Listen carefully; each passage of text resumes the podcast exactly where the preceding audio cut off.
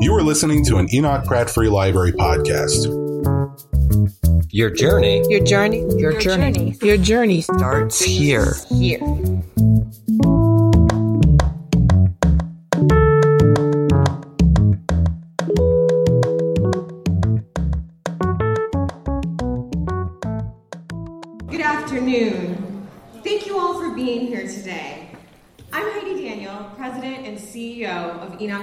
Free Library. A big thanks today to the Maryland Historical Society for hosting us once again as our Central Library continues to undergo its historic renovation. And a special welcome to all the members of the Mencken Society for all the support you've shown to the Pratt Library over the years. We truly appreciate it. H.L. Mencken, as you know, was a pioneer journalist and columnist here in Baltimore. In 1929, John Owens, the editor in chief of the Baltimore Sun papers, called Mencken incomparably the most brilliant man engaged in journalism in America, and it was a career he truly fought for. After graduating from Poly, he went into the family business of cigar making as expected, but he had a true passion for journalism. And after his father passed away, he showed up at the Herald every night after work for weeks until they finally gave him an assignment. I hope you'll get a chance to visit our new exhibit in the Central Library, which highlights some of Mencken's journalistic achievements. It includes the telegraph tapes of the famous Scopes trials. And we want to give a big thanks to the Baltimore Sun and Sun librarian Paul McCardell for that contribution. Anyone who has read anything by Mencken knows that he was biting and that he spared no one. Some of his favorite targets were politicians. He wrote of President Calvin Coolidge, he had no ideas and he was not a nuisance. It's that sharp wit that made Mencken the writer he was. It's that suspicion and that curiosity that lives in many of the journalists today who follow in the footsteps of H.L. Mencken. And no one knows that better than our keynote speaker today. Dana Milbank is a nationally syndicated op ed columnist. He has been honored for his work by both the White House Correspondents Association and the National Press Club. Milbank was named one of the nation's top political journalists by Columbia Journalism Review, and he is also the author of three books, including the bestseller Homo Politicus. Please join me in welcoming for the 2018 Mencken Day Memorial Lecture, Mr. Dana Milbank.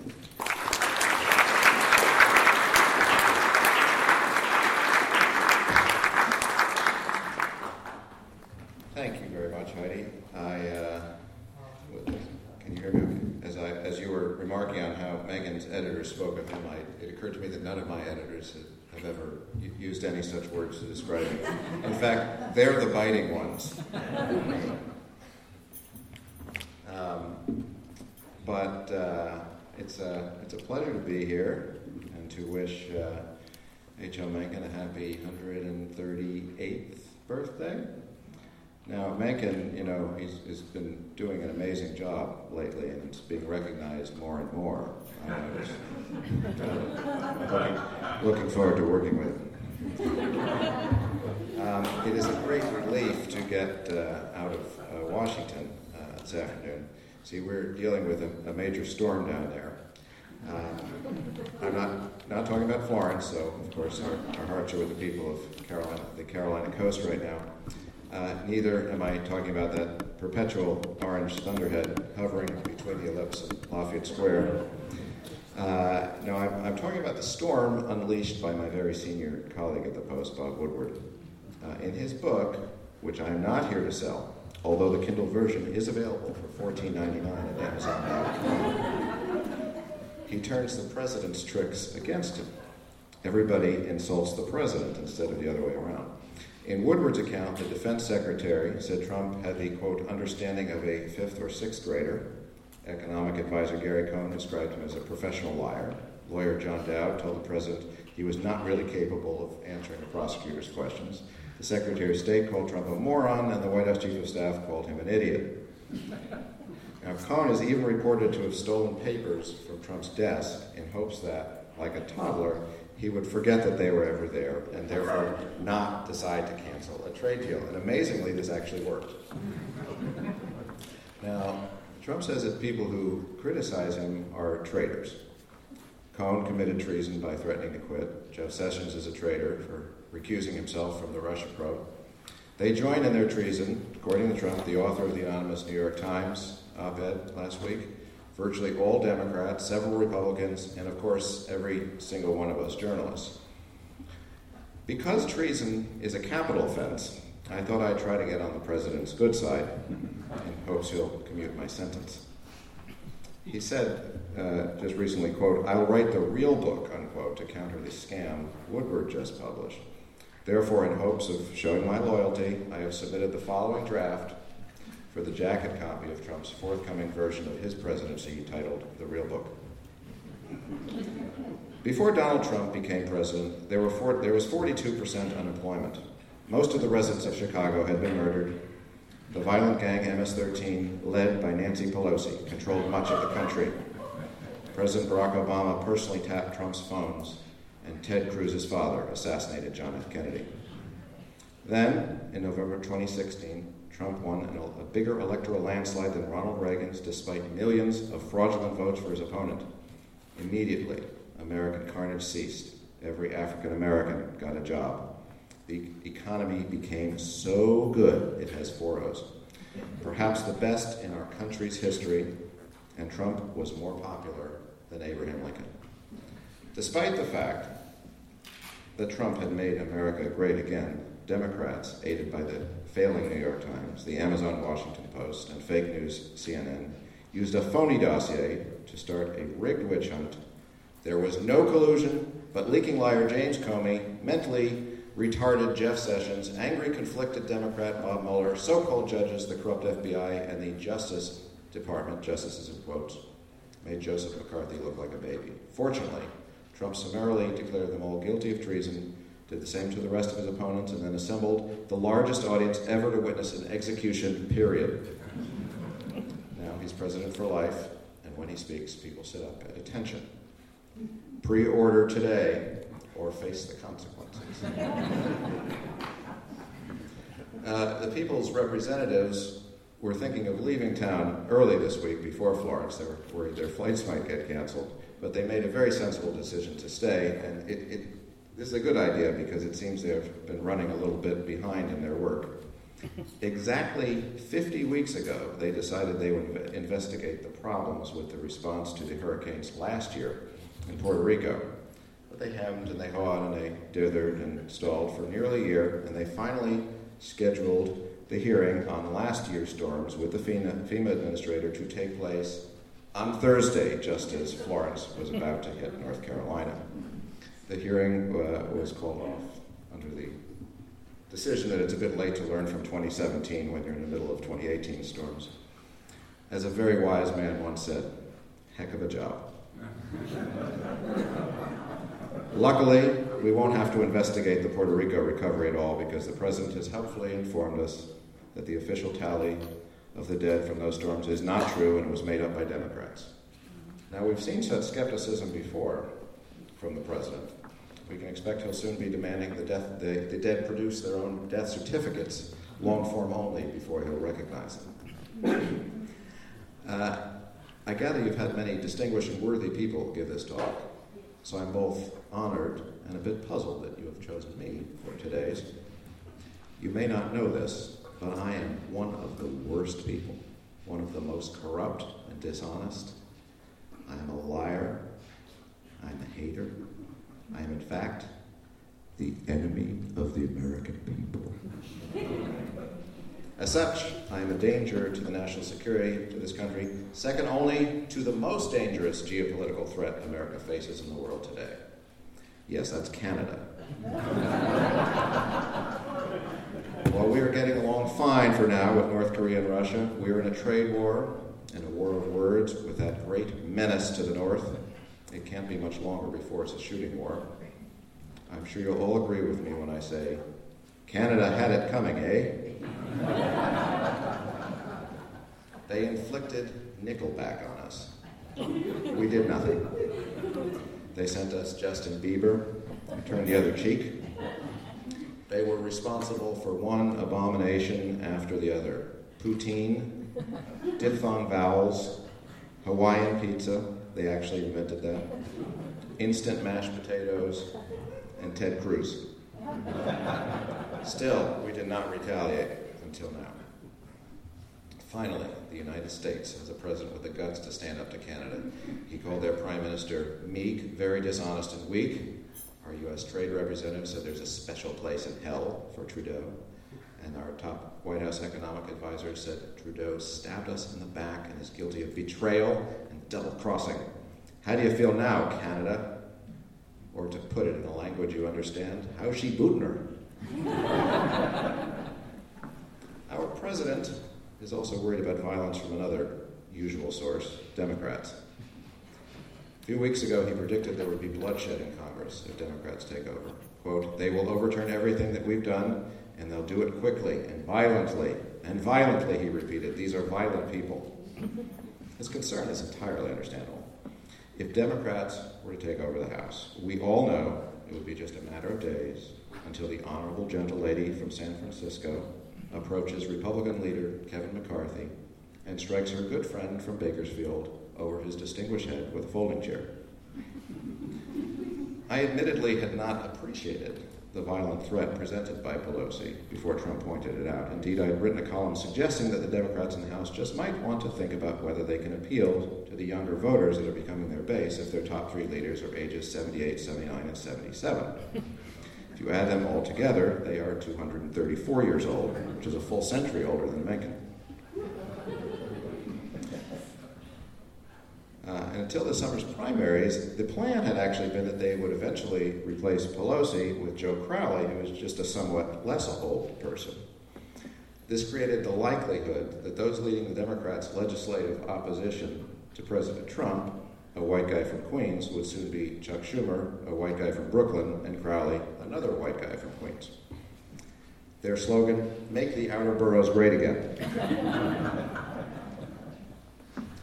Uh, speaking of dangerous threats, after accepting back in February the invitation to speak today, I became worried about exactly what I had gotten myself into. You no doubt know this already, but I was unaware of the appropriation of Mencken by some rather, shall we say, exotic elements of society. Uh, the White House speechwriter Darren Beattie was fired in May after my colleague at the Post, Bob Costa, inquired about a speaking appearance in 2016 before the Mencken Club with white nationalists. Beattie was fired by the White House. And I have to tell you, to get fired by this White House for being too much of a white nationalist, okay, that's saying something. I was worried I might have to show up today in a, in in a white sheet. But I was relieved to see that the Mencken Club is, in fact, a rump group that has absolutely nothing to do with the Mencken Society, the Pratt Library, or indeed anything that I could tell to do with Mencken whatsoever. Um, I was further relieved to uh, read this week in Reason a piece by uh, a person some of you know, Marion Elizabeth Rodgers, saying Mencken would have rejected his white nationalist fanboys, Richard Spencer and fellow Vermin. Now, curiously, the left has also been claiming Mencken lately. There's an apocryphal Mencken quote that went viral on the web after Trump's election, a supposed prediction that, quote, the White House will be occupied by a downright fool and a complete narcissistic moron. Sounded a little too good to be true, and it was. The actual passage from 1920 was still prescient, though Trump's foes opted to gild the lily with that narcissistic bit. The actual passage, let's, let's think about it. The larger the mob, the harder the test. In small areas before small electorates, a first rate man occasionally fights his way through, carrying even the mob with him by the force of his personality. But when the field is nationwide and the fight must be waged chiefly at second and third hand, the force of personality cannot so readily make itself felt. Then all the odds are on the man who is, intrinsically, the most devious and mediocre the man who can most adeptly disperse the notions that his mind is a virtual vacuum. So far so good. The presidency tends year by year to go to such men. As democracy is perfected, the office represents more and more closely the inner soul of the people. We move toward a lofty ideal. On some great and glorious day, the plain folks of the land will reach their heart's desire at last, and the White House will be adorned by a downright moron. So it is quite close to the original. Just we, we didn't have to add in the narcissistic. Now, um, the problem here is arguably we wound up with Trump precisely because of the force of his personality, uh, even if he coincidentally happened to be the most devious. Uh, but what Mencken warned about a century ago is undoubtedly true today. The attempts to make our system more small d democratic with primaries, referendums have contributed to the polarization and the par- paralysis that we have today. Mencken is one of those thinkers like Oscar Wilde who was always being misattributed and assigned things he never actually wrote or said. Uh, perhaps the greatest practitioner of this misattribution uh, in recent times, not surprisingly, comes from the Trump White House. I speak, if you haven't guessed it, of the mooch. Before his glorious 10 day tenure as the White House communications director, Anthony Scaramucci tweeted out this bit of wisdom from the ages Dance like no one is watching, sing like no one is listening, love like you've never been hurt, and live like it's heaven on earth. He attributed this to Mark Twain. In, re- in reality, this fine aphorism had its origins in 1980s pop music. Inevitably, the parodies poured in on Twitter. Na na na na na na na na na na na na na getting jiggy with it. Nelson Mandela. love, love will keep us together. Think of me, babe, whenever. Jesus Christ. Bailamos, let the rhythm take you over. Christopher Columbus. Nothing's going to stop us. Nothing's going to stop us now. Yes, of course, that was Ernest Hemingway. Sadly, we have lost the mooch too soon. But there have been other bright lights sustaining the Trump administration that would have amused Mencken, who mocked the idea of the plain folk being in charge. There's the Interior Secretary, who arrived to work in downtown Washington on horseback and who has a special secretarial flag raised and lowered when he enters and leaves the building. There's the chief scientist at the Department of Agriculture, who is not actually a scientist. Uh, he was a, a, radio show host. Uh, and of course, there was the Meineke Muffler branch manager who got a job as assistant to the Secretary of Energy, the Congressional Relations Manager at HUD, who previously worked as a bartender, and the confidential assistant at the Agriculture Department, who before that was a cabana attendant at the Westchester Country Club in Rye, New York. According to his resume, he, quote, identified and addressed customers' needs in a timely and orderly manner, which, when you think of it, is exactly what we want our government to be doing. But perhaps nobody has failed upwardly as well as Larry Kudlow, the White House chief economic advisor. This is what he wrote in December 2007 on the eve of the housing collapse. Quote, despite all the doom and gloom from the economic pessimists, the resilient U.S. economy continues moving ahead. Gloomy forecasters will wind up with egg on their faces, and very positive news in housing should cushion falling home sales and prices. There's no recession coming. It's not going to happen. The boom is alive and well. Early 2008, when the economy was clearly beginning to sour, he said it would be a mild correction if that the economy will be re- rebounding sometime this summer, not sooner. We're in a slow patch, that's all. It's nothing to get up in arms about. And then, even when the economy didn't rebound and housing continued its collapse, Kudlow declared in July 2008 a bottom in the housing problem. In fact, maybe the tiniest beginnings of a recovery. Six weeks later, the crash. This man is now leading the economic strategy for our nation. I think it's a fool's errand to guess what Mencken would say about our current mess. I'd like to think many of his views, particularly those discovered in his diaries, would have been different in these different times. I certainly make no apology for them, particularly because as a Jew I would be one of those he disdained. I suspect he would have encountered the same difficulty many of us have today in writing about current affairs. Satire is premised on the idea of turning a real situation into a ridiculous one. But it's hard to imagine a scenario more ridiculous than the actual one today. How could somebody make today's politics more absurd than it actually is? Mencken also struggled in times of crisis, particularly with the coming of the Second World War. I suspect he would have similar difficulties today, as many of us do, when our assumptions about the stability of our freedoms are in question. Certainly, he would have disdain for everybody in this whole gruesome affair, most of all us journalists. I'd like to think he would ridicule my fellow journalists who'd agree to be penned in at Trump rallies while he denounces them and leaves audiences to jeer at them as the enemy of the people. In one recent rally, Trump attacked journalists 21 times in 75 minutes. And journalists dutifully stood there as his pinatas and reported his quote unquote news back to readers and viewers. The attacks on the press at this rally spanned the entirety of coverage the 2016 campaign, trade, the economy, NATO, Russia, his education, the Queen of England. There were more attacks on the press and on Democrats, even. And of course, Kim Jong un and Vladimir Putin actually got favorable mentions. Uh, but there's a good reason for this. Democrats weren't in the, in, in the room. To be a demagogue, you need to make the enemy a clear and present threat. Journalists are present and clearly visible on the risers and penned in. It looks like the Academy Awards, Trump said at one rally, reveling in the evil media's attention. We become the enemy against which Trump whips up his crowds into a frenzy.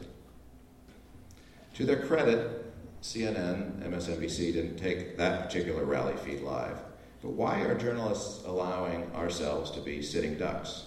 I think we should reduce our presence, just have the Air Force One pool, small rotating group that uh, uh, uh, we split among ourselves. Any other journalists who want to cover these spectacles should attend as members of the public, as my colleagues and I did when Trump briefly banned the Post and other outlets from covering his events during the campaign.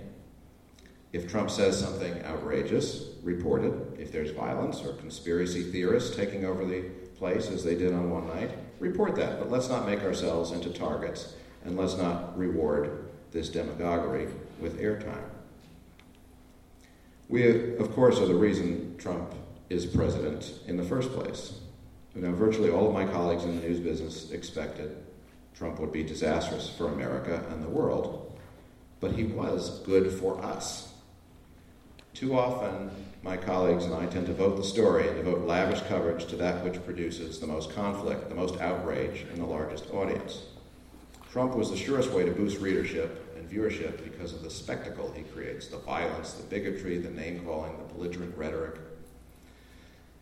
Fox News essentially created Trump as a political figure, validating his birther nonsense on Fox and Friends in the mornings and giving him an unparalleled platform before he launched his campaign.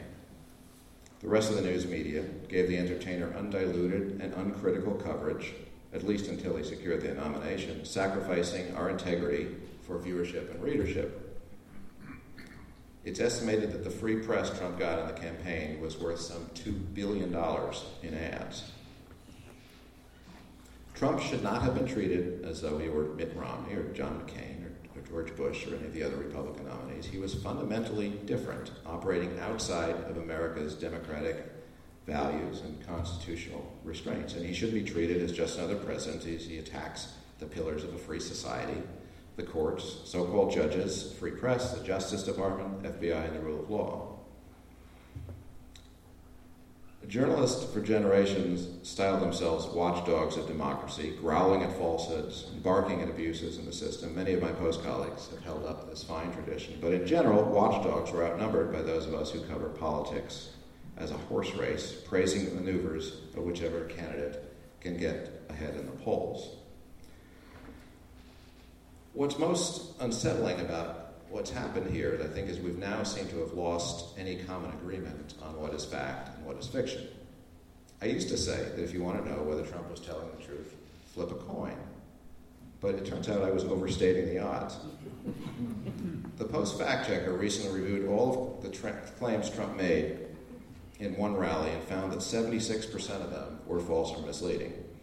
Therefore, assuming this proportion holds for all Trump utterances, the odds that he is telling the truth are closer to the chance of drawing a spade at random from a 52 card deck. Now, some in my business say the president is lying. I think it's more complicated than that. I think he genuinely believes the thing he is saying the moment he says it, even if it's exactly opposite what he said the day before. Pardon my Marco Rubio. the best example of this, my favorite, was Inauguration Day. The day after, he went, uh, you may remember, he went to the CIA talking to workers there, and he described the event of the day before. He said, It was almost raining, but God looked down and he said, We're not going to let it rain on your speech. In fact, when I first started, I said, Uh oh, the first line I got hit by a couple of drops. But the truth is that it stopped immediately. It was amazing, and then it became really sunny. And then I walked off, and it poured right after I left. Okay, so I was there for the inaugural address. I was in the sixth row, about 40 feet from Trump, and I remembered the exact opposite. It began to rain when he started, and it tapered off toward the end. There wasn't a single ray of sunshine, as I recalled, before, during, after the speech. So I wondered if my memory was playing tricks on me. So I, I, watched, they have a 360 degree time lapse video of the inauguration. Nope, not a single break in the clouds. So then I called my colleagues at the Capital Weather Gang, who provided me with the satellite images from before, during, and after the address. Nope, massive unbroken cloud cover all the way over the entire region, way out through West Virginia. They showed me the radar images, a band of rain approaching just before Trump's address, crossing the area while Trump spoke, and then departing to the east as he finished. No pouring after he left. Why would he say something so easily disproven? Because he thinks it's true. In a 2007 deposition, he was uh, suing author Timothy O'Brien for asserting that Trump's net worth wasn't in the billions, but in the range of 150 million to 250 million. Trump was asked how he calculates his net worth. His answer My net worth fluctuates, and it goes up and down with the markets, and with attitudes, and with feelings, even my own feelings. I would say it's my general attitude at the time that the question may be asked. I, for one, would very much like it if my net worth were determined not by my investment accounts, but by, by my attitudes and feelings. Where does this come from? my instinct for a long time was that this was all an act. I first met Trump in 1999. He was considering running for the president on the Reform Party ticket, and in this case, it was against Pat Buchanan. So he did everything he could possibly do at the time to be not Pat Buchanan. So I flew around with him on his 727 with Roger Stone and Roger Stone's dog. Uh, uh, and he and he was he was for abortion rights. He was for universal health care. He was all about tolerance. He even took us to the Wiesenthal Center in Los Angeles to highlight his embrace of religious and racial minorities.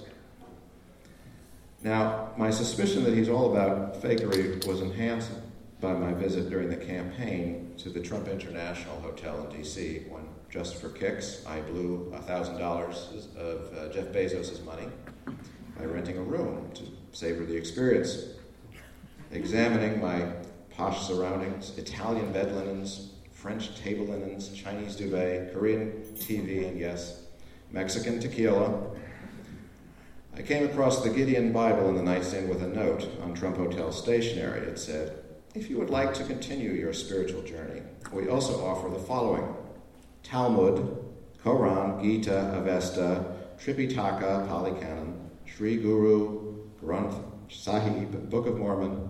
Kindly contact housekeeping should you wish to have one delivered. Sure enough, minutes after my call to housekeeping, a pleasant woman arrived with a copy of the glorious Quran in Arabic and English, along with a brown prayer rug and a compass pointing in the direction of Al and Mecca. I expressed skepticism to her that the hotel really had a copy of the Talmud because this is millions of words and many volumes of Jewish law. It would take, take a whole truck to deliver. I will find it for you, she vowed. I tipped her $4 for the Koran and declined the Talmud. Now, this exchange, which I undertook while wearing a made in China Trump Hotel's bathrobe, ba- bathrobe and Trump slippers, said everything you need to know about Trump, I thought. The candidate talked of banning Muslims from the country, but Trump, the hotelier, welcomed Muslims with Korans and prayer rugs. Now, given that we're just eight weeks from the midterm elections, you probably want me to speak to you today about my predictions. And if you are expecting wise prognostication from me, I'm afraid you're gravely mistaken. During the campaign, I showed my crystal ball abilities when I predicted that there was absolutely no way Republican primary voters would select Trump as their nominee. I was so sure of this that I promised that if I were wrong, I would eat that entire column of newsprint. And so, as Trump clinched the nomination, I sat down to eat my words. Inside Edition, People Magazine, ABC News, CNN, broadcasters from Japan, they were all interested. One medical website researched my health risks and, and reported, I guess this is good news, that newspaper ink is, quote, less toxic than sodium cyanide. the most common question I was asked, did I learn a lesson? And to this, my answer is an emphatic yes. Never consume newspaper with Trump wine. I persuaded the Post food critic Tom Sietsema, some of you may read him here, to join me for the meal, and I got one of Washington's best chefs to prepare, prepare a nine course extravaganza based on newsprint, newspaper smoked wagyu steak, filet of fish fried in buttermilk soaked newspaper, a taco bowl with grilled newspaper guacamole. You get the idea. Now, for those of you considering eating newspaper, I have some tips. The more finely ground the newspaper is, the better your experience will be. Those dishes with the largest chunks of newsprint, at one point I raised my fork and noticed I was about to eat a Rolex ad. Right, those are rather less enticing. Um, anybody who says they know what's going to happen on election day is, is making it up. Uh, we have no idea any number of things can happen between now and election day. In fact, any number of things have probably happened since I turned my phone off to give this speech. Um, but if the election were held today, I can state with complete confidence that Democrats would not only pick up the two dozen seats to take the House, but also the seats needed to take the Senate. And I can state this with absolute confidence because the election is not being held today. so there is no way I can be proven wrong.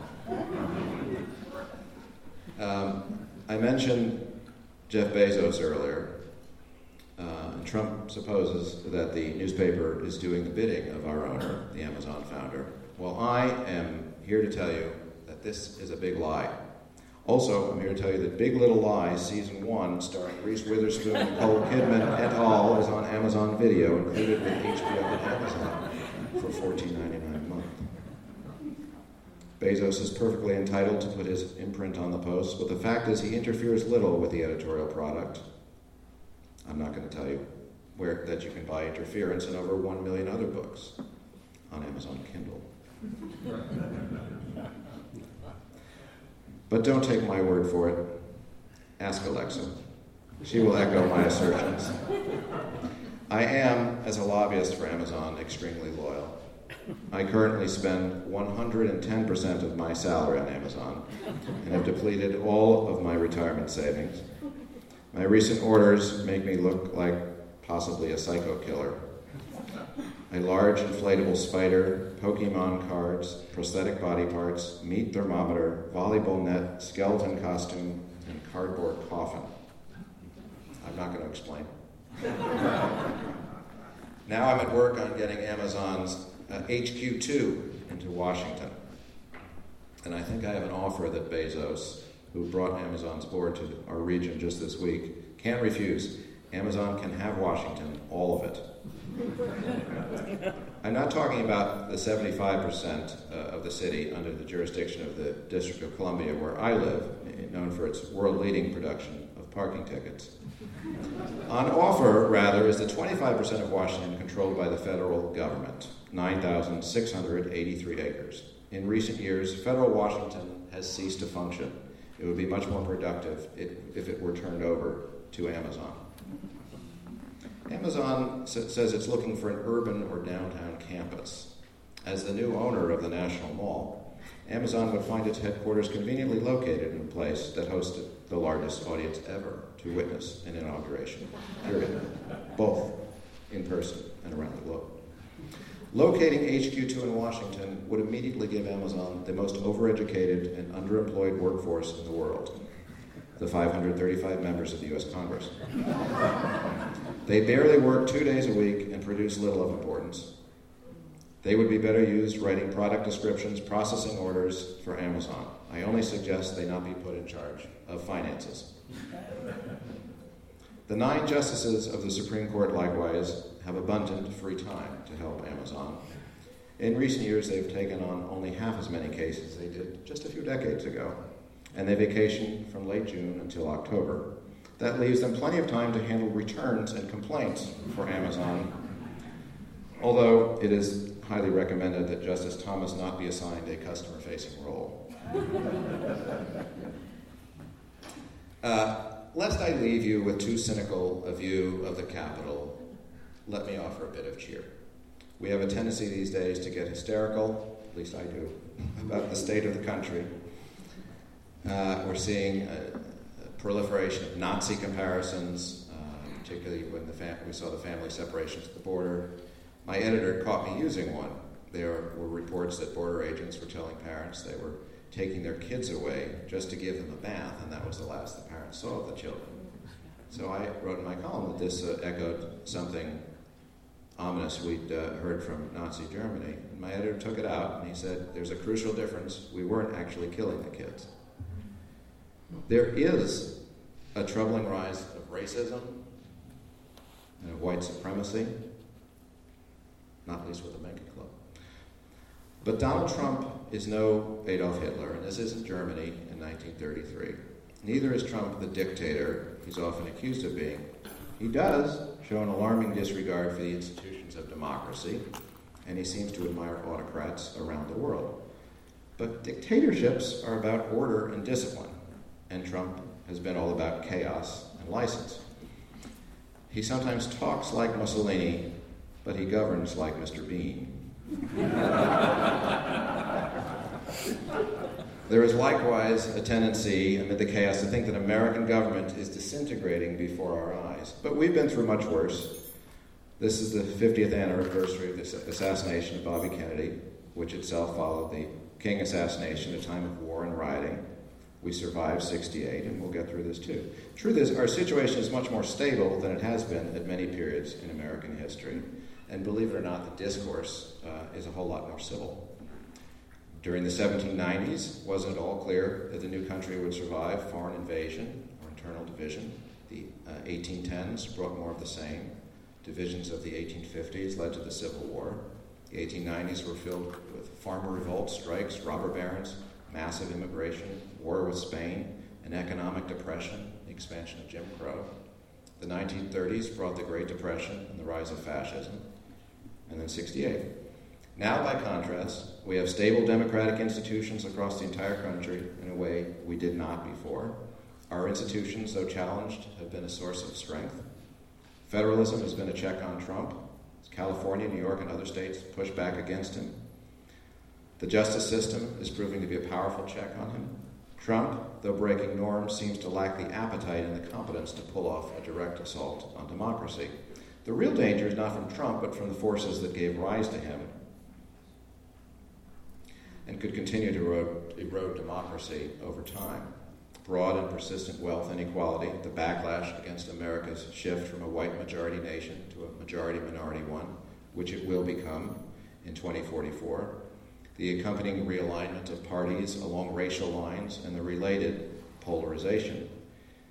Inequality destabilizes democracy by destroying the belief in one person, one vote, and giving rise to demagoguery. The United States is struggling with its transformation from an electorate of white men to a multicultural one. In a sense, American democracy didn't really kick in until the late 1960s. Periods we romanticize as civil and collegial were such because we struggled to keep race off of the national agenda. This is the paradox of the Trump era. Every day brings more calamity, and yet it could not be clearer that the power structure that created the mess is on its way out. Millennials will sometime this year become the largest living generation, and Generation Z behind them is poised to be even larger.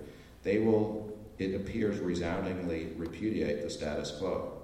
The generational gap in political views is wider than at any point since people first started looking at it. 79% of millennials say immigrants strengthen America. That's versus 47% for the oldest, the silent generation. 77% of millennials say good diplomacy is the best way to ensure peace, versus 43% for the silence. Past crises have been resolved by either war, economic booms, or just dumb luck. But this crisis could resolve itself naturally through the process they call generational replacement. In other words, the solution is we all just need to die. I trust this is a conclusion Mencken could support.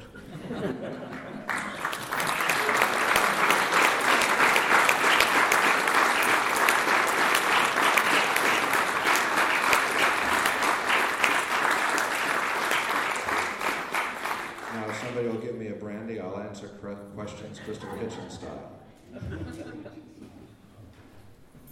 Anybody want to? Sir? Yeah, this is a very nice talk. Thank you.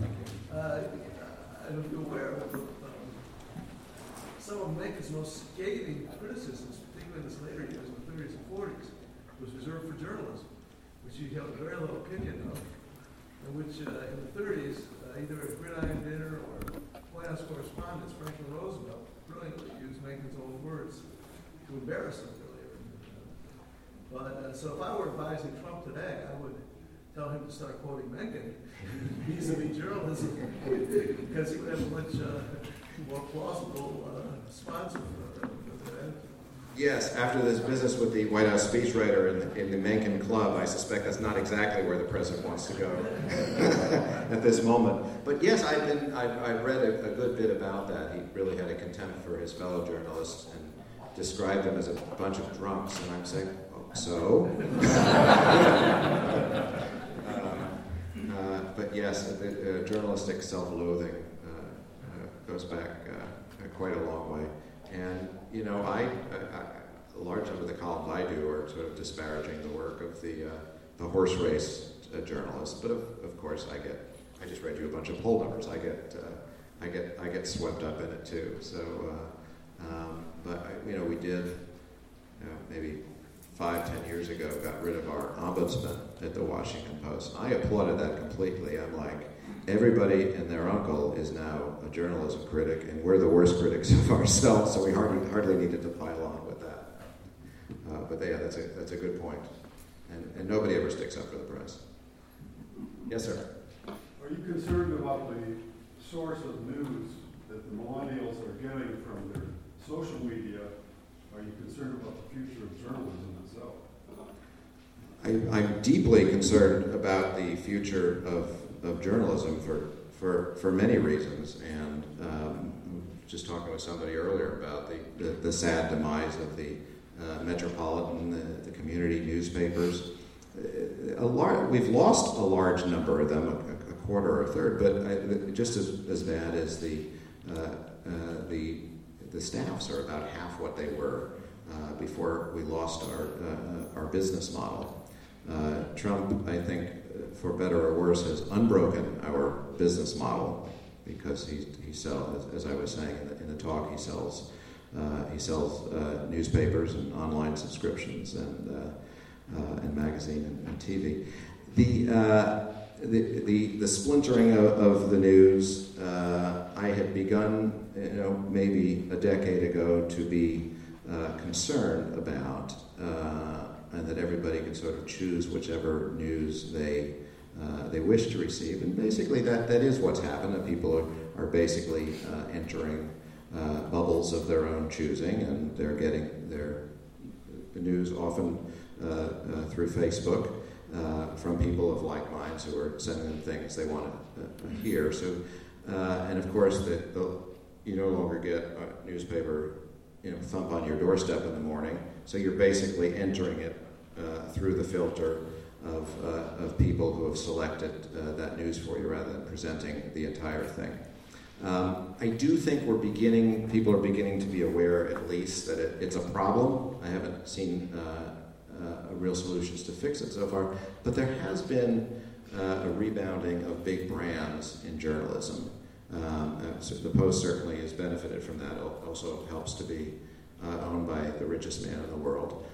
We've seen it uh, at other large uh, news organizations as well. And I think you've seen a bit of a flight back to uh, reputation uh, after a lot of uh, discrediting of uh, other sources of information. But I think that's just the, the you know the beginning of some green shoots here. But we are definitely living in parallel echo chambers right now in terms of how we receive our news, in terms of who we are friends with, uh, where we live.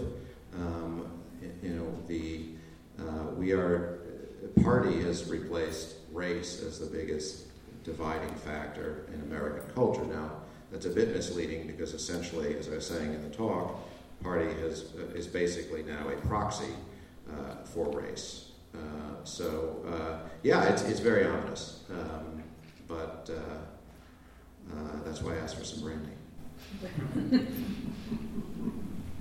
yes, ma'am. Do you just since you're at the post and there's um, been so many links um, recently, especially after the New York Times piece, um, and also Mr. Woodward's book, saying likening right the time right now to Watergate. Mm-hmm. And since you're a post, um, obviously you weren't working at the post during Watergate, but no. do you think those are apt? Um, you know, it, it's one of those things. Everybody always goes to Watergate. In fact, we know we started putting, you know, Iran Contra Gate and everything, you know, gates on uh, Filegate and uh, uh, behind everything. Um, so, um, I, you know, I think, I, I it, no, in, in, many ways, I think it's uh, uh, the situation we're potentially talking about. If allegations were true, would be worse than that. But of course, the president came out and said Hillary's emails were worse than Watergate. So I'd love to move away uh, from the cliche. Um, there are, of course, parallels. Um, in fact, I was just listening to it, you know, uh, I believe it was a Slate podcast going back uh, and looking at Watergate. You know, we all study it in school, but the same things, you know, cropped up again. Uh, the the, the creation of, uh, of all these conspiracy theories, cre- you know, essentially creating uh, an industry. There was a lot of partisan uh, tribalism there. Uh, you know, the, you could you could substitute the names. Uh, I, this I didn't know earlier. You had McGovern saying what Nixon was doing was like Hitler. You know, the same sort of, you know, so yes, we're basically relive uh, versions of history. The fact pattern is completely different. Um, but, you know, at core, it's a question of is the, uh, you know, is there mis- misbehavior at high levels of government? It, uh, and, and then accompanying a huge number of conspiracy theories that go in directions that are not at all justified. But also the, the, um, the things that the Nixon White House said in response to the mm-hmm. post, mm-hmm. the Times, you know, LA Times, are just as nasty as some of the, the, the lashbacks.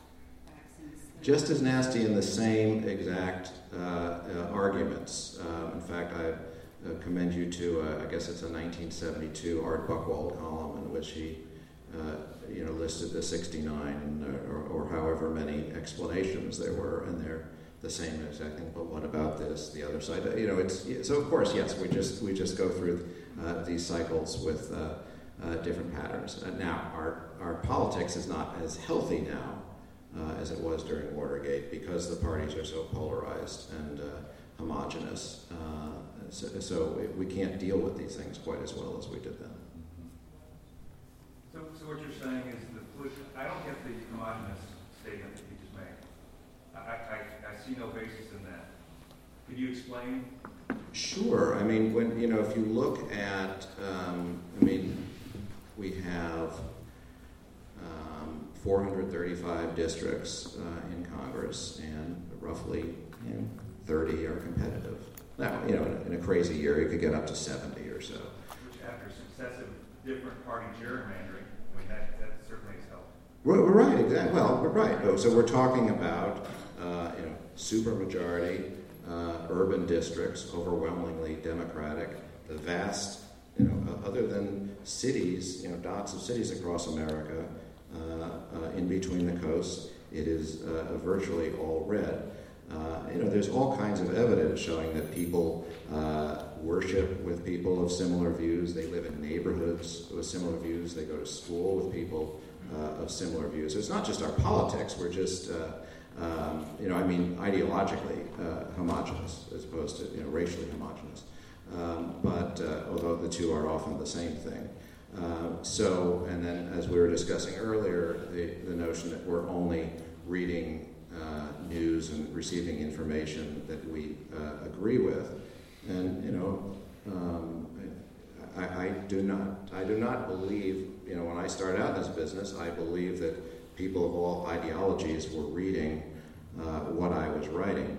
I don't think that's true anymore. I, I, I don't think any Trump, well, very few Trump supporters are reading the Washington Post at all, or if they are, uh, it's to jeer. Um, you know, they're reading, uh, they're listening uh, to Fox, and they're following the president's uh, Twitter feed. They're getting news from the Daily Caller or, or whatnot. So that's what that's what I mean. Uh, maybe you would use a different word for it. Yes, sir. You never know you're in a city that's uh, what 65, 67 percent African American, and then you look at this audience, are we ever, I don't know if you'll ever be able to answer this question, anybody can, would we ever see an audience that's reflective of the population of an urban area in America? Well, I'm not sure. I don't know how well qualified I am to answer that. I mean, I, you know, I live in Northeast DC, and I, you know, see it's a mixed race, mixed income neighborhood, and I, uh, I do see that all the time. Of course, you know, covering Congress, I mean, it, it, it's, it's a bit of a dis, uh, different uh, uh, situation. You know, look, I mean, 10 years ago, we were talking about uh, post racial America. Uh, what we have seen instead is a huge backlash. Um, but I also don't think that this huge backlash we're seeing now uh, is a permanent state of, of, affairs. I mean, I, you know, we are, as I mentioned, we're, you know, heading into a, a time when you know, this is a minority majority nation. Um, we are already in the, the House uh, Democratic caucus after this election, and white men will be a minority, uh, which actually is a long delay from where the Democratic uh, Party has gone. Um, I think you're asking about something subtler, and that is socialization and that. And uh, probably ill equipped to say something intelligent, although that doesn't stop me on a daily basis.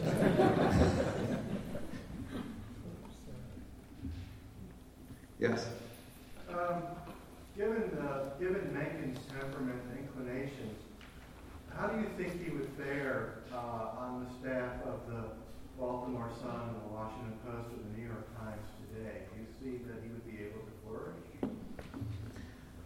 Oh, I, I, I certainly hope so. I mean, you know, I, you know, uh, I'm sort of, a, I'm, you know, at most a poor man's version of that, but uh, yeah, no, I mean, uh, journalism is sort of a, a, a, the last great haven for a cynic. Uh, so I don't, uh, uh, um, no, I, I, think, that, you know, and of course he inspired, uh, you know, generations after him. So, um, you know, we're all, you know, many of us are consciously or unconsciously emulating that. You know, this, we, we congratulate ourselves on uh, afflicting the comfortable and comforting the, the afflicted. I think uh, the best journalist is against all of them. Um, you know, I'm against the government. I'm against you know against the whole bunch of you. Um, the problem, I, I suppose, and I, am guessing, but uh, the, the, press was in an earlier time and has returned to being much more of a, a partisan organ. I don't even mean ideological, but uh, but partisan. I would, uh, you know, when, during the Obama presidency, I took, you know, I felt it my duty. So, you know, I'm coming from the left, but I, I felt my duty to, you know, take a crack at, uh, at that side uh, when I thought they deserved it. And you, uh, uh, you right now are not rewarded for that. You know, at best, uh, your readers won't read it; they don't want to see it the other side's not going to suddenly start reading it because they weren't looking for it in the first place, and they'll be suspicious. Um, uh, and you'll often get uh, uh, know, uh, an angry uh, response from folks. I mean, you know, I was. Uh, some of you may know kicked off of a prominent MSNBC show by a host who thought I was too tough on Obama. Um, so, I mean, it's, you know, the Trump era changes this like everything else in that, you know, the sort of the ludicrous behavior seems to be dominated by one side. Now, it's not to say that Democrats won't be completely ludicrous if they regain power. Just, they're just sort of largely irrelevant. So um, uh, there seems to be largely a, monopoly on crazy at the moment. Um, so uh, you know, you can you can be a cynic and basically only picking on one side at this point. But anyway, I think the that that model of you know being against them all is is still rewarded. Yes. Speaking of crazy, um, can you um, touch base on the um, Pence presidency that we're actually really having? Um, you know, we have the buffoon doing his thing, but then we see Pence in all important places a couple weeks later cleaning up the diamond.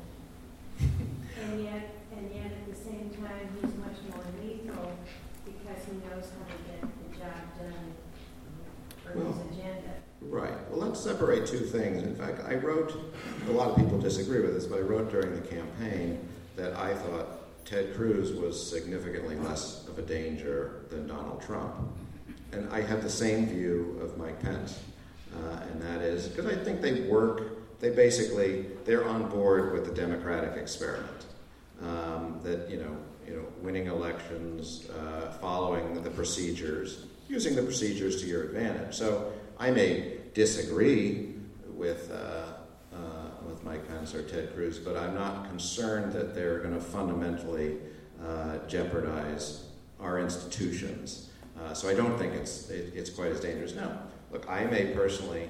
Um, uh, you know, disagree with the the president's uh, Supreme Court choices or the, the, tax cut, but those are within the realm of conventional political debate, you know, and that's why uh, you have so many, uh, you know, previously normal conservatives who have signed on with this because they say, okay, well, we got what we wanted out of it, uh, and that there's sort of there's sort of this reflexive support for Trump, you know, like you, I had a poll recently saying 69% of Republicans say that uh, Trump is a good role model for their children.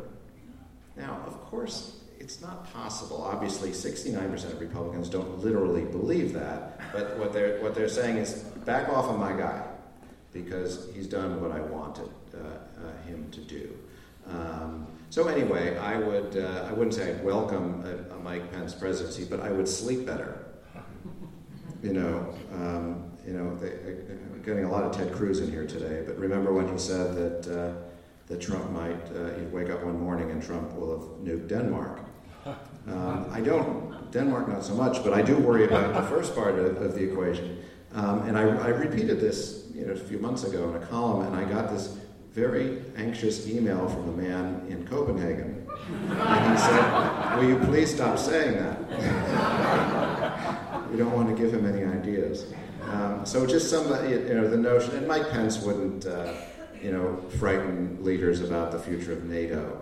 Um, uh, you know, it's, uh, I can't tell you how many times I've sat in a green room now or something with the people from the George W. Bush administration. Um, and we're all, you know, denouncing whatever's happening at the moment. And I will say, can you remind me what we were fighting about? Because it, it seemed awfully significant at the time. And of course it's significant, but it was all, you know, between the 40 yard lines. So that's, that's sort of my view. I'm not, I'm not frightened of Mike Pence. Yep. What do you think about the anonymous source op-ed piece that came out with the Times? Is that a, a concept that you believe in, that that's okay, or is that hiding it? I think the failing New York Times should be ashamed of itself. You're going out of business. It's a desperate. Um, you know, here's I, I don't have an objection per se with uh, something anonymous running. What I what I feel like is, you know, I, I was uh, talking about this in a, in a, in a TV show thing, and it, everybody's like, "Who done it?" And I said, "I'll tell you who did it. It's Captain Obvious."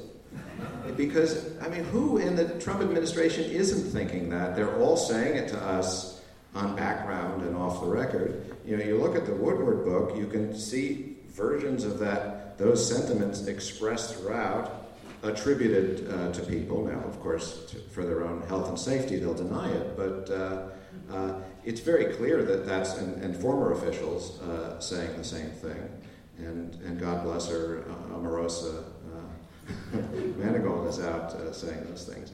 So, um, uh, to me, I think it basically hyped uh, something that uh, was already well known in, in the public domain. So I think it was a bit of a gimmick, but I don't think that the um, New York Times should be chastised for it, although I still think they should fail. You think the Post would have approached it the same way? Well, I guess I can answer that with impunity since I didn't ask my um, editors that question. Um, um, I don't. I don't know is the answer. I would. I would like to think that they would have uh, pushed for either something, uh, something more explicit, or something that we hadn't known before, uh, or would have pushed for a name. Who knows? Yes, sir. Curious, when you talk about people saying these things uh, in private, I'm just wondering the setting. Do people say these things over the phone? Will they only say it in personal meetings uh, as you're walking in the park? Uh, Yeah, well, you know, they, they, they we carry identical briefcases, and then they use them in a bunch. And, you know, there's that parking. They knocked down the parking garage from Watergate. We had to find a new one.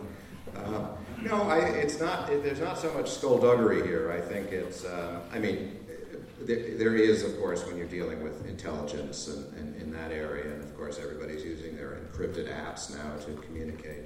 Um, but I think in the Trump White House, it's it's far more. It's you know, it's just open season, and uh, I mean, you have to be honest. They don't. I'm not like their first call, given where I stand. But you know, for our uh, for our journalists, you know. Uh, uh, Josh or Bob Costa, know, who are, who are well plugged in with these folks, or Maggie Haberman. Um, uh, at the Times, it's you know the call. They're not even you know. It's basically you just sit there and wait for your phone to ring at this point because everybody's trying to. Um, I mean, I don't want me to belittle what they do, but they, they do very hard and, uh, and good work. But everybody's sort of waging uh, a, a PR campaign uh, to get their to get through to the president. So, you know, how does the, the president is le- much less likely to uh, take an action based on what you say to him in a meeting than what he's seeing on Fox and Friends. So the idea is you want to, they're all trying to leak to win the public debate, discredit the other guys. Um, so it is, it is a bit of a free for all, and it's certainly nothing like any administration I've ever seen. You know, back to back to Clinton, I, I don't think there ever was such a thing. Let's do just one more. One more. Okay. Well, oh, she didn't do it. Do you have uh, some insightful observations about Robert Mueller? I have no insightful observations. Um, well, beyond what uh, what we've seen, um, look, I, it's it's uh, I, you know I, I, wrote this the night he was uh, another night another perfectly good night ruined when he was appointed and to scrap the column and start again. Happens virtually every day. Um, but I felt that night that you know I you know uh, covered him a, a good bit, uh, you know, covering the uh, the Bush White House, and I felt that okay, I think we you know this will be a fair shake, and uh, if if Mueller comes back and says nothing to see here, I will be satisfied with that. Now. Turns out he's he's found a few things to see here, but uh, if he does come out and say, you know, well, it, it stopped uh, with all the things we've seen so far. I think people should uh, accept that. I think we were extremely lucky at that particular moment that uh, uh, things did not go in a very di- different direction as they could have. you saw Rod Rosenstein was, I thought, you know, his the, the, the memo about Comey, I thought was disgraceful. He getting hammered and hammered I don't know if he hadn't been re- receiving that hammering, would he have, you know, a week or whatever uh, later uh, uh, redeemed himself? I, I, was in this very odd position recently of giving a, uh, the uh, graduation address to uh, Whitman High School in Bethesda, Maryland, where his daughter was graduating. so, and of course, I, it wasn't totally unlike this today. So I, I was uh, at risk of offending the great man. So um, I did add in a line uh, to the speech, and I turned to him and I said, "Thank God for you, sir." And he scowled at me. but I still thank God for him. So, all right. Well, thank you very much.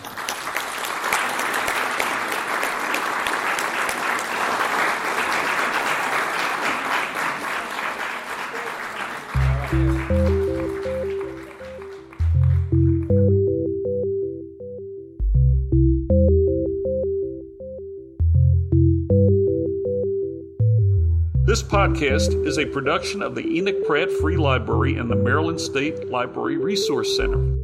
For more information and to access more library resources, please visit prattlibrary.org.